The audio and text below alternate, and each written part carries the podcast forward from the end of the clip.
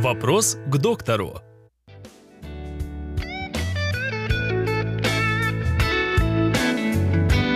Как вы относитесь к ингаляции минеральной водой? В каких случаях применять? Ну, это интересный вопрос. Минеральную воду мы действительно используем, притом минеральную воду щелочную, такую как боржоми, как э, Свалява, Лужанская.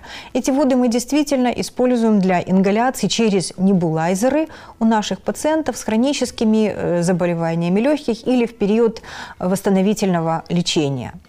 Э, что делает минеральная вода? Во-первых, она увлажняет дыхательные пути, а во-вторых, обладает свойством разжижать мокроту, делая ее более жидкой, что способствует ее скорейшей эвакуации при кашле э, в период выздоровления и улучшает период выздоровления у пациентов с заболеваниями легких.